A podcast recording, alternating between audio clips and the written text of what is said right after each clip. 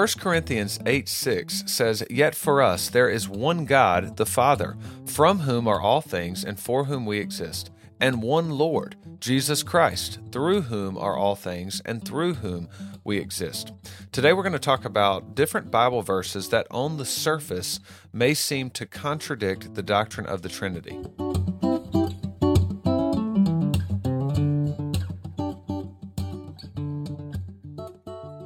Welcome to the Doctrine for Doxology podcast. If you have any questions or comments, you can always email me, doctrine for, that's the number four, doxology at gmail.com.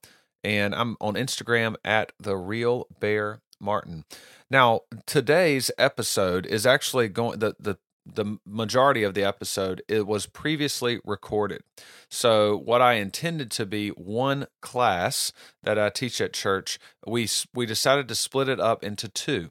And so last week was part one this week will be part two. And so i'll i'll uh, tag that in here in just a second.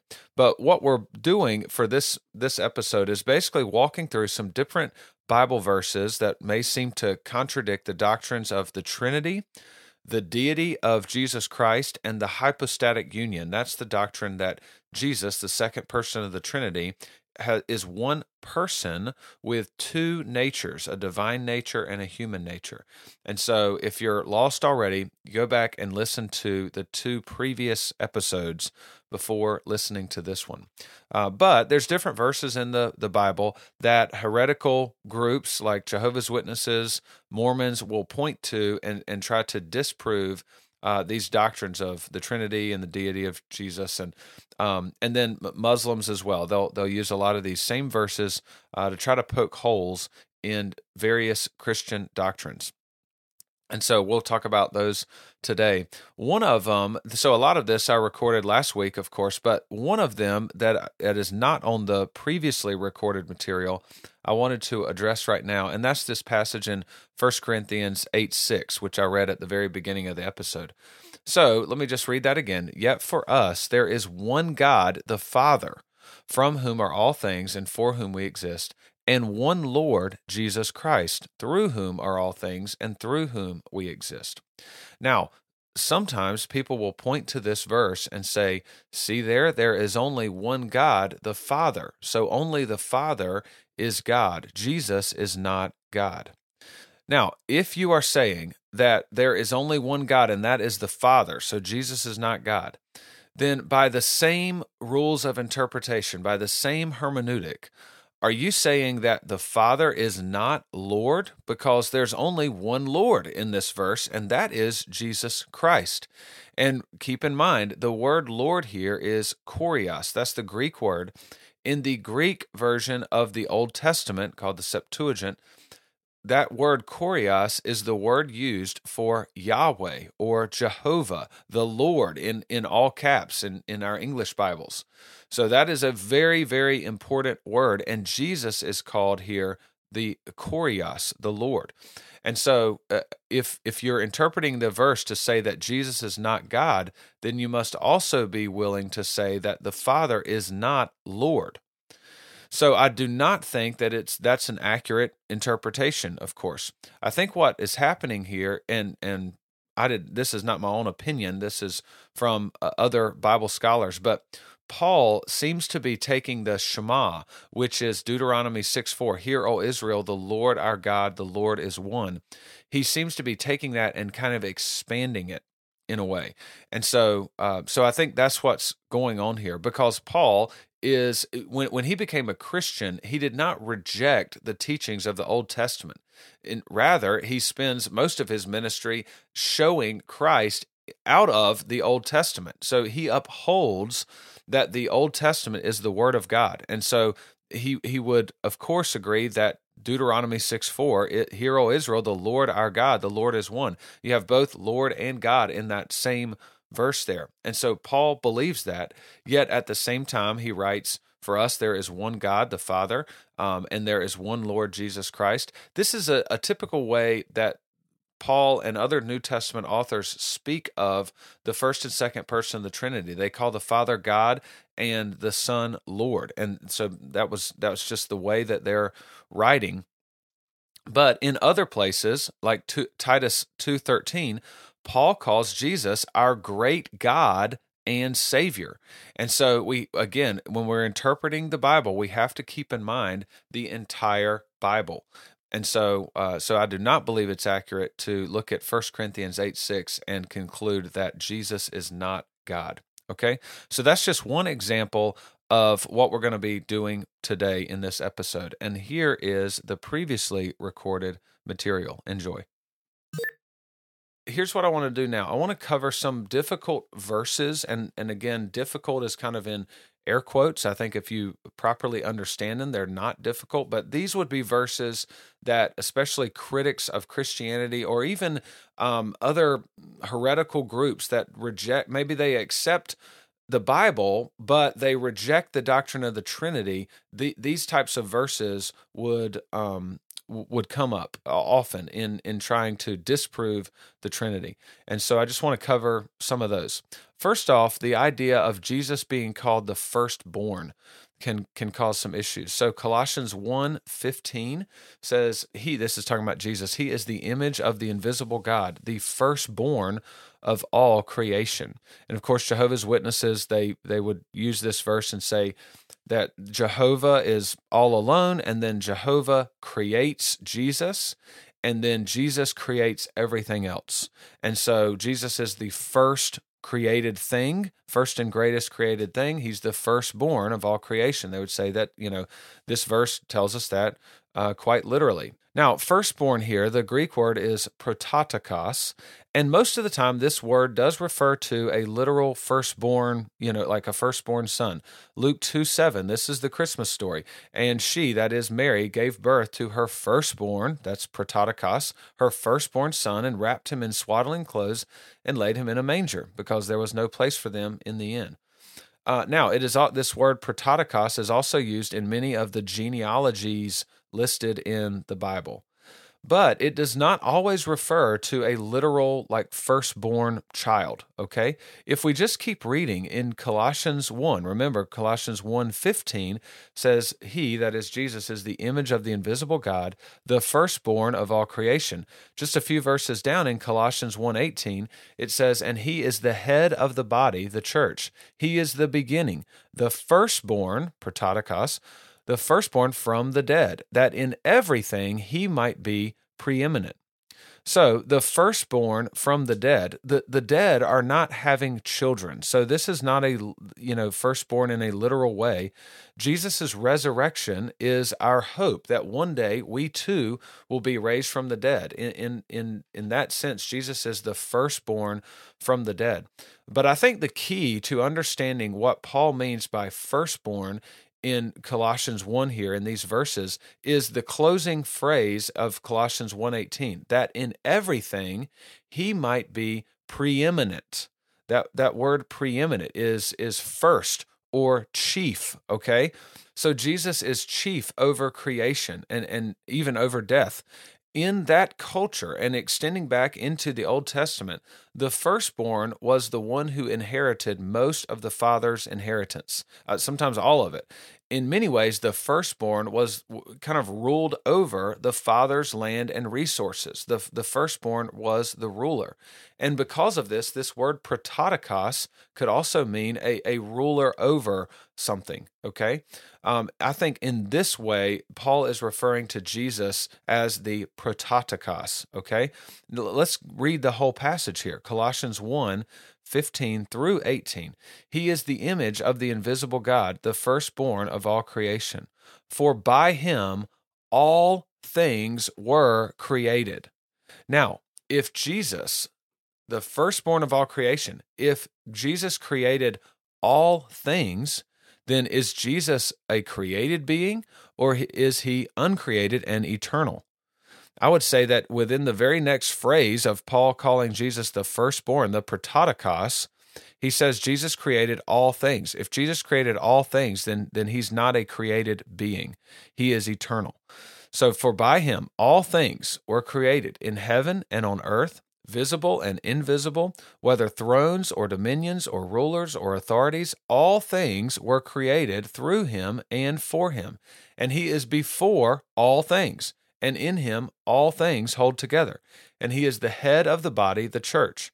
He is the beginning, the firstborn from the dead, that in everything he might be preeminent. So I think Paul uses all things here a ton, and he is emphasizing that Jesus created all things. What's interesting is that in the Jehovah's Witness Bible, they insert the word other for by him all other things were created. They insert that word. It's never found in any Greek manuscript. They just shove it in there because it they it it must align with their theology. And so I think here to read firstborn and just automatically assume that Jesus is a created being, given what the rest of the Bible says about Jesus, is is poor biblical interpretation. So we've we've got to understand what firstborn means there. Now, if you're not quite convinced of my argument so far, David, King David, is called the prototokos, the firstborn. Psalm 89 27 speaks of King David, and in the Septuagint, that's the, the Greek translation of the Old Testament, it uses this same word, prototokos, Psalm 89 27.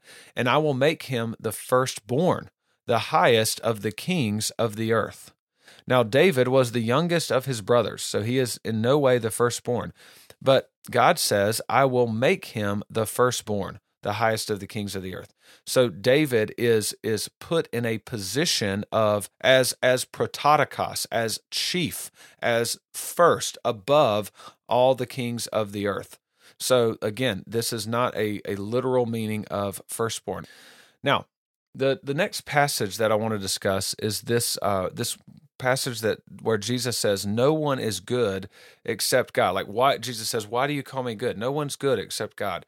It's found in Mark 10, 17 through 18, and then the, there's also a, a, passage in Luke that corresponds to this, but I'll just they're they're basically the same account, and so I'm going to use the Mark version.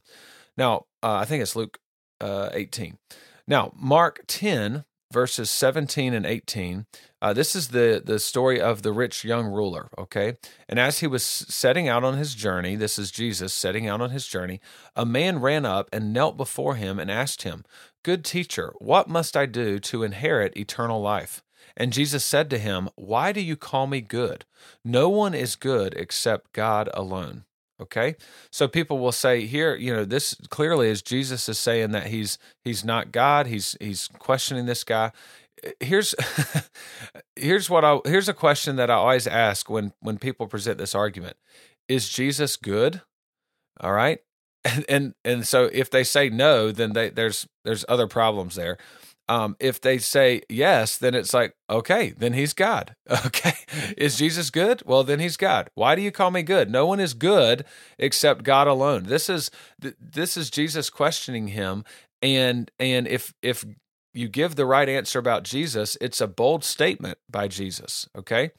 Now, uh, notice also later in the passage who Jesus instructs the man to follow. So basically in in this passage of the the rich young ruler Jesus says, you know, why do you call me good? No one is good except God alone. And then he's basically like, you know, the 10 commandments, okay? You know, keep all those. And the man says, I have kept them. But what's interesting is in the man's answer, he's talking about keeping uh, the the last section of the commandments and how he treats others.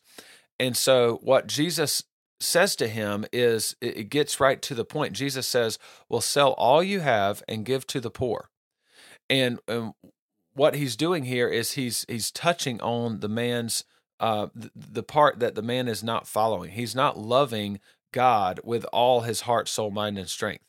But what's interesting is Jesus is Jesus says, "Sell all you have, give to the poor, and come follow who? Follow God." Jesus says, "Come follow me." All right. And so that that also is a bold statement. Shouldn't he say, shouldn't shouldn't Jesus have said, if, if Jesus is not God, shouldn't Jesus have said, sell all you have, give to the poor, and and honor God, follow God? Instead, Jesus says, then you come and follow me. Now, later on, he says, uh, in after after the rich young ruler is saddened and and leaves, Jesus says this to his disciples. He says, Truly, I say to you, there is no one who has left house or brothers or sisters or mother or father or children or lands for my sake and for the gospel, who will not receive a hundredfold now in this time houses and brothers and sisters and mothers and children and lands with persecutions, and in the age to come, eternal life. So, if you leave all of that, not for God's sake, Jesus says, for my sake, okay? And, and what I'm arguing here is that Jesus is God. This little phrase where Jesus says, Why do you call me good? No one is good except God alone. Jesus is not rejecting this idea that he's God. It's, it's a, a rhetorical way of saying, I am God, okay? And so that's that's how I would address that passage.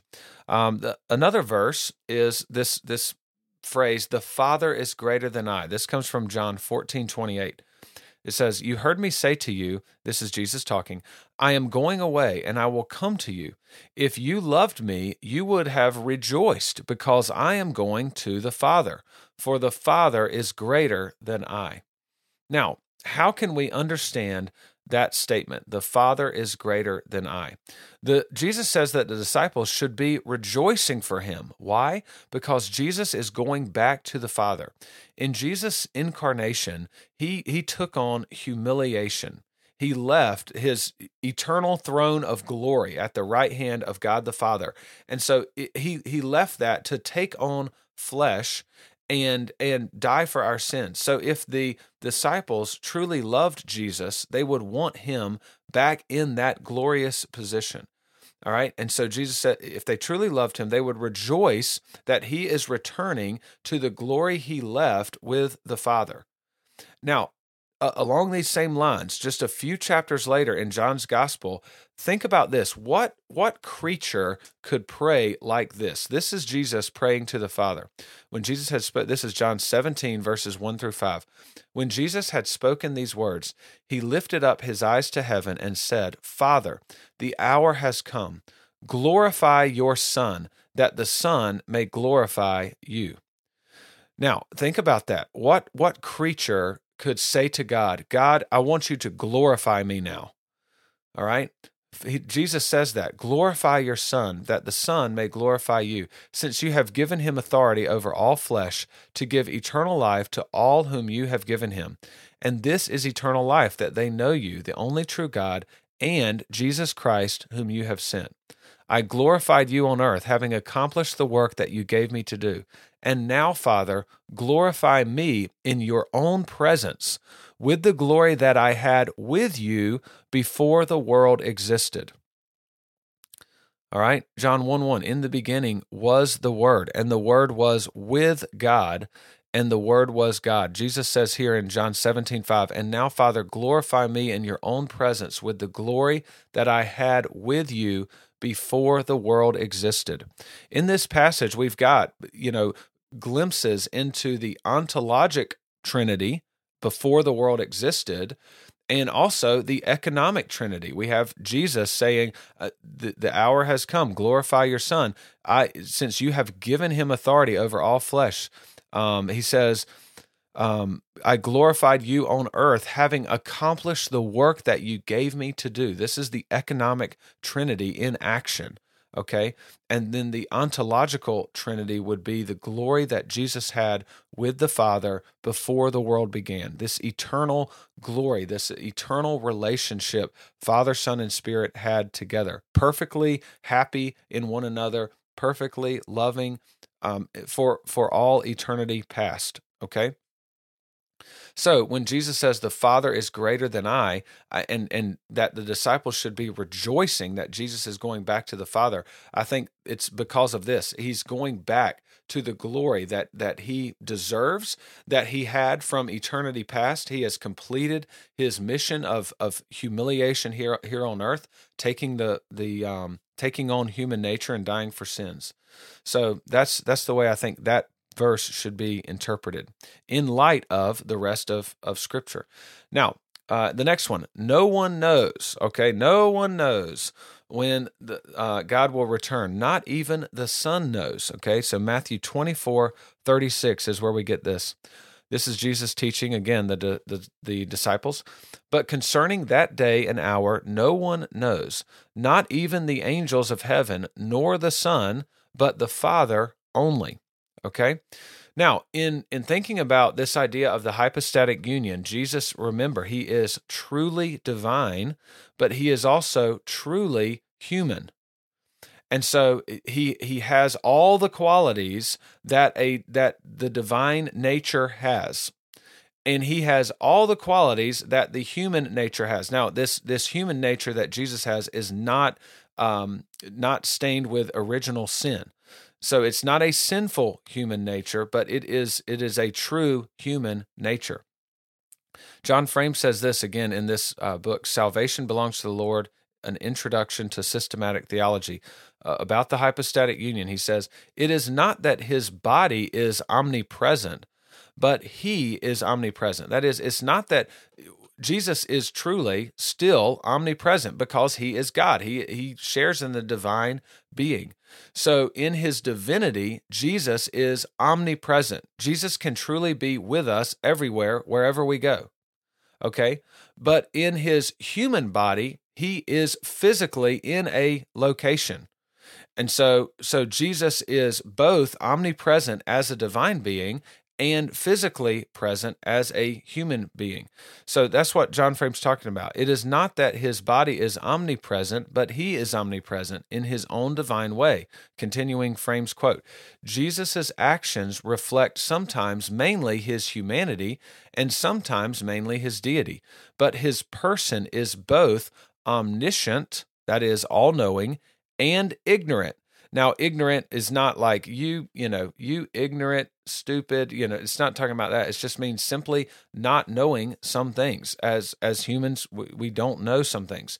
So in his human nature, um, Jesus can be ignorant, but in his divine nature, he is omniscient. So Frame says, quote, but his person is both omniscient and ignorant, both omnipotent, that is all powerful, and weak, and so on. Okay? So when when Christians think about Jesus being thirsty at the well when he talks to the Samaritan woman, where we we affirm Jesus is God, he took on human nature, so therefore, of course he's thirsty because humans get thirsty. Okay? That doesn't mean that he's not at the same time all powerful and that he couldn't, you know, summon up water out of the well immediately. Okay? So he is both divine and human, truly divine and truly human in the same way.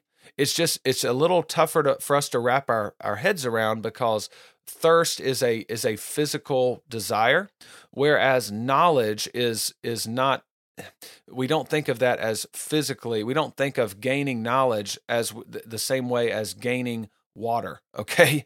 All right? And so we we struggle with this concept a little deeper but if you can think about Jesus being both all powerful and yet at the same time being weak and hungry and thirsty then that's the way you need to think about this idea that Jesus can both know all things and he is fully omniscient in his divine being but he can also not know as the as the the human son he cannot know the day or the hour that the Lord will return. So, again, this gets at the extremely difficult uh, idea of the hypostatic union of Jesus being one person, but having two natures a divine nature and a human nature. So, it, it is difficult, but I think if we think about it as Jesus being all powerful, yet also being hungry and thirsty in a human way, I think that helps. Okay. Now, um, the the last thing that I want to the last verse I want to cover here is I think one of the strongest um, evidences in the Bible that Jesus is truly co-eternal and co-equal with the Father. Okay, the the second person of the Trinity is co-eternal and co-equal with what we'll say is the first person of the Trinity, the the Father. Okay, this is from Philippians chapter two, and a lot of people start the passage right here. They they start with verse 5. Have this mind among yourselves which is yours in Christ Jesus, who though he was in the form of God, did not count equality with God a thing to be grasped. Okay? Now, there are different ways that people will interpret this this idea of not counting equality with God a thing to be grasped. All right, one way that some people think about it is that Jesus knew that, and, and I think this is the wrong way. Okay. So if Jesus is somehow less than God, then he did not count equality with God a thing to be grasped, meaning almost like Jesus is is a short kid and he there's no way he could possibly reach up to be like God.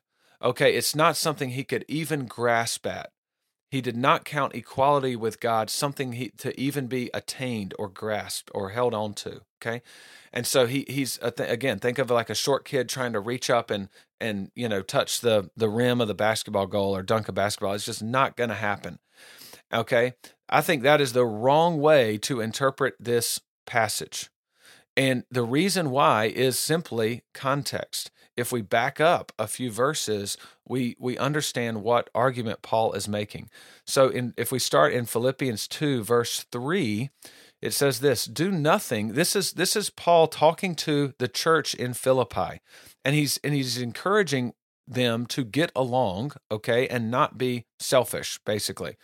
So he says, verse 3 Do nothing from selfish ambition or conceit, but in humility count others more significant than yourselves.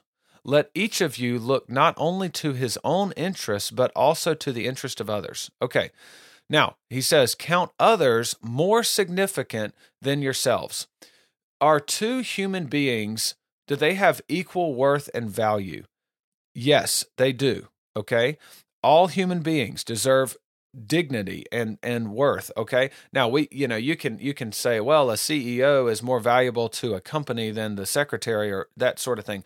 But that is that's talking about just that company the the the value or worth in that company. I'm talking about on a massive scale every human being is has equal value and worth okay? So if you if you kill um, a homeless man in in murder or you murder the president you you are they they both are human beings. They have equal worth before god okay?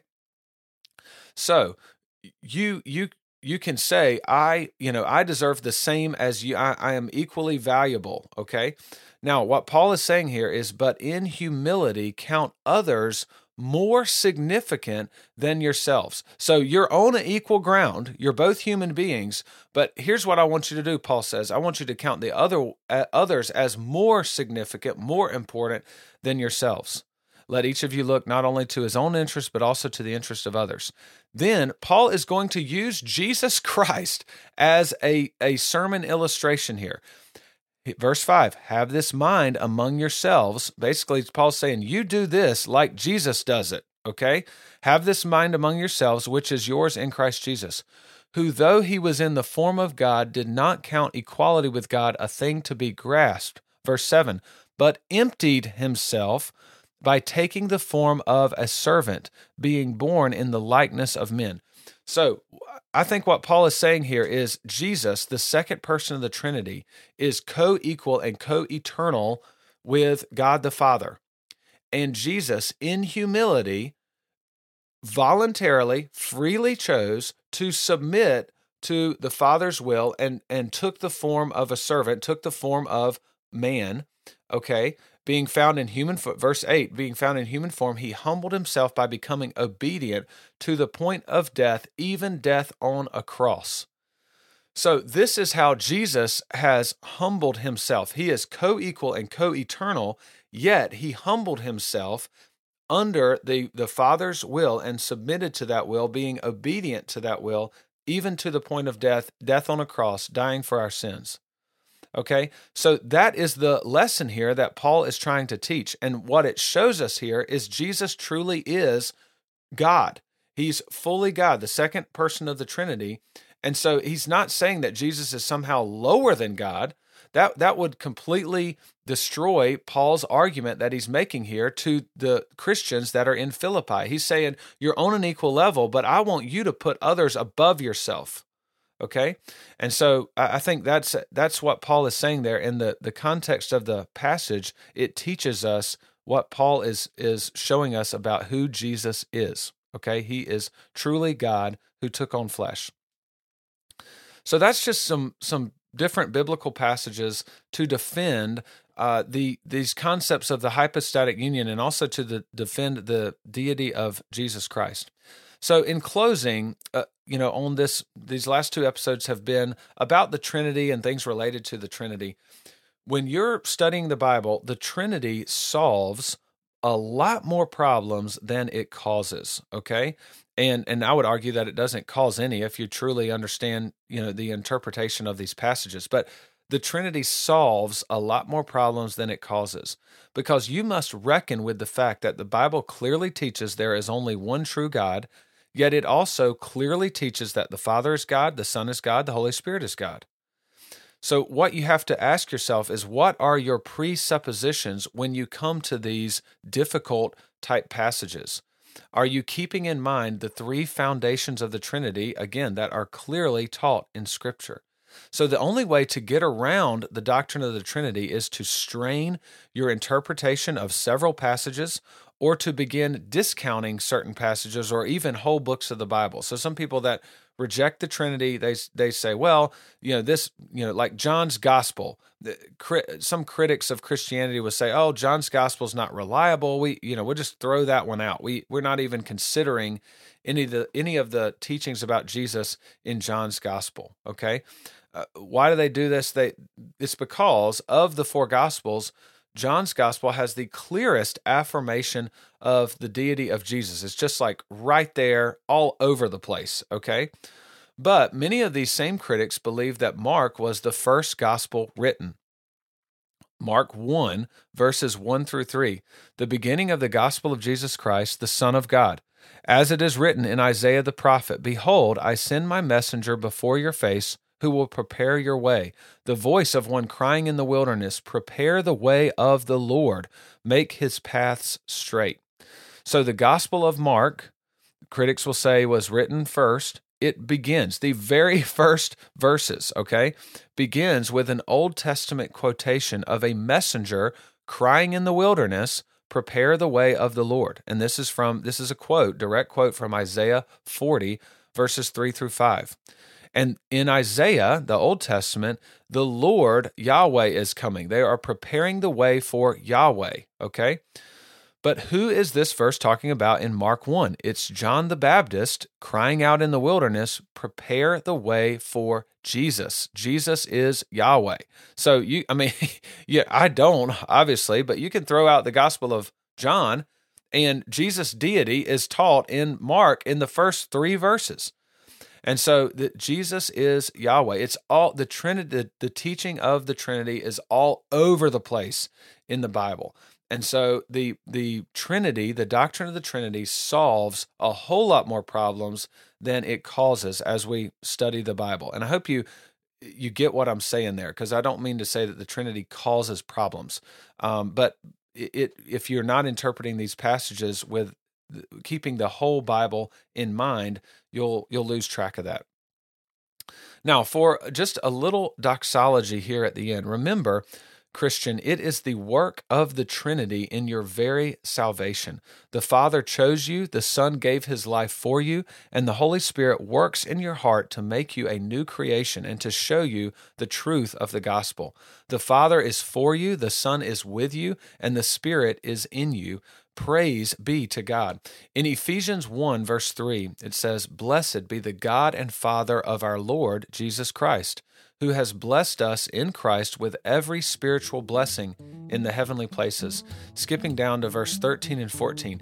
In him you also, when you heard the word of truth, the gospel of your salvation, and believed in him, were sealed with the promised Holy Spirit, who is the guarantee of our inheritance until we acquire possession of it to the praise of his glory.